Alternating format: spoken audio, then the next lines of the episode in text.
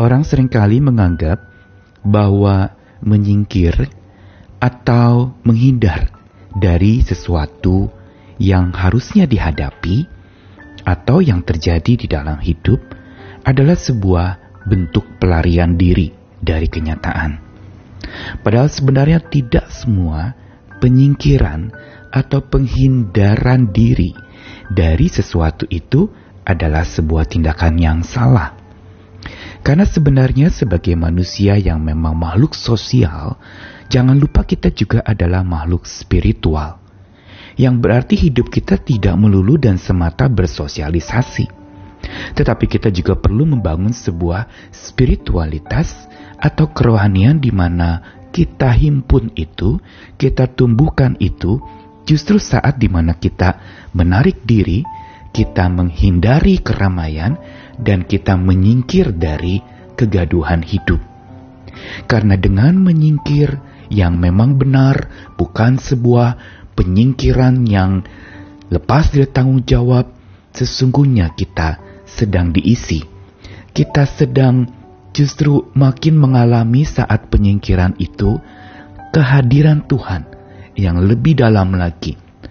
Mampirnya Tuhan di hati kita dan menghampiri kita di dalam relung jiwa kita. Saat itulah sebenarnya kita dikuatkan. Karenanya kita perlu belajar satu hal ini, menyingkir agar kita menjadi tahir dan makin mahir menghadapi serta menjalani hidup. Saya Nikolas Kurniawan menemani lagi di dalam Sabda Tuhan, hari ini dari sebuah cuplikan kisah masa Natal yang pertama, Matius pasal 2 ayat 13-18.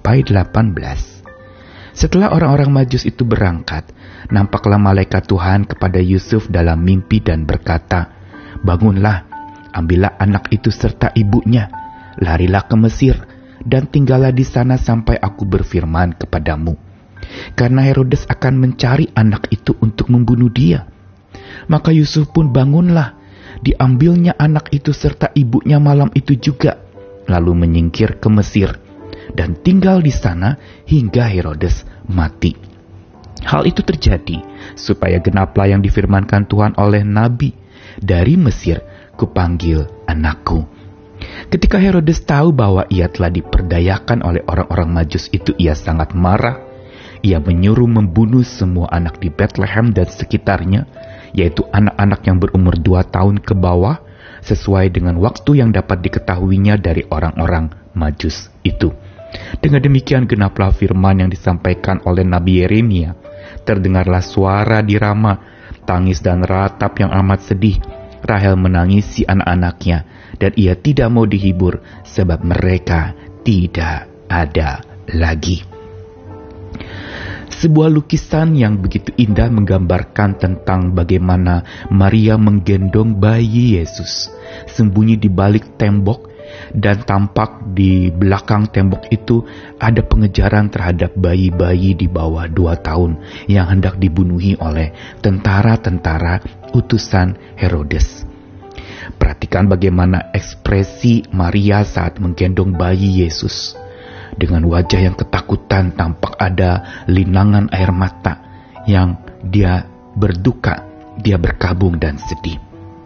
Ini adalah sebuah adegan yang memang kalau kita membaca Matius pasal 2 tadi, kita lihat memang peristiwa ini sebenarnya 2 hal yang berbeda kurun waktunya. Yesus dibawa ke Mesir oleh Yusuf bersama dengan Maria, menyingkir ke sana sebelum peristiwa pembunuhan bayi-bayi terjadi saat itu.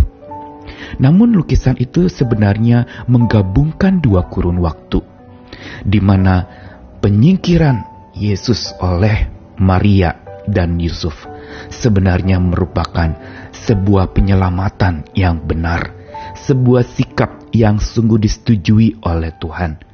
Karena Tuhanlah yang memerintahkan Yusuf untuk menyingkir ke Mesir, tinggal di sana. Sesuai dengan instruksi Tuhan, maka mereka pergi menyingkir. Fokus kita dalam renungan ini adalah tentang penyingkiran. Penyingkiran yang benar adalah sebuah penyingkiran yang dikehendaki oleh Tuhan. Sebuah penyingkiran yang sebenarnya bukan sebuah sikap lari dari tanggung jawab, tapi sikap untuk sungguh-sungguh menghimpun tenaga dan kekuatan yang baru saat penyingkiran untuk supaya seseorang bisa mahir dan tahir lagi. Tahir saat menjalani hidup setelah luka, karena kabung, karena duka cita atau sengsara, tetapi makin mahir saat dia menyingkir. Memang tidak diceritakan apa yang dilakukan oleh keluarga Yusuf, Maria, dan Yesus waktu menyingkir ke Mesir. Tetapi setidaknya penyingkiran mereka itu adalah penyingkiran yang dilindungi oleh Tuhan. Penyingkiran di mana justru mereka mengalami perlindungan Tuhan yang luar biasa. Dan seorang penafsir mengatakan bahwa kehadiran Bapa Allah yang menyertai keluarga Yusuf, Maria, dan Yesus ini adalah Allah yang kehadirannya sangat dirasakan melindungi keluarga ini. Inilah dampak baik dari penyingkiran yang Tuhan kehendaki. Sebuah penyingkiran yang bukan pelarian diri dari sebuah tanggung jawab, tetapi sebuah penyingkiran dari hingar-bingar hidup yang terkadang kita perlu lakukan. Supaya saat kita menyingkir dari hingar-bingar dan gaduhnya hidup, saat itulah kita mengadu kepada Sang Maha Hadir Tuhan kita. Saat itulah Sang Maha Hadir itu menghampiri kita secara utuh, dalam senyap, dalam tenang, jauh dari hingar-bingar dan keramaian. Ada kedamaian memenuhi hati karena Sang Maha Hadir menemani senantiasa. Dan saat itulah kita dikuatkan lagi untuk kemudian tahir dari luka-luka kita, sembuh, pulih, dan setelah tahir kita menjadi mahir dalam menjalani hidup di masa yang akan datang, setelah masa luka, setelah masa sakit, setelah masa derita dilalui. Ini merupakan janji pengharapan. Di tengah-tengah kisah Natal yang perdana, memang ada kisah mengerikan tentang pembunuhan bayi-bayi.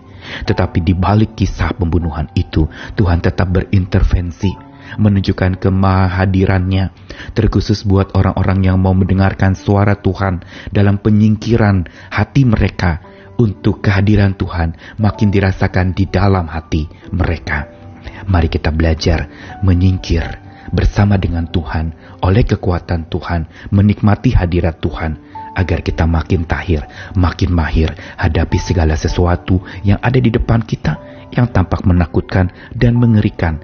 Tapi bersama dengan Dia Sang Maha Hadir, maka penyingkiran kita itu akan membuat kita menjadi tahir dan mahir. Tuhan selalu hadir untuk hidup kita, untuk setiap pergumulan kita, dan di dalam segala lorong-lorong penderitaan kita. Amin.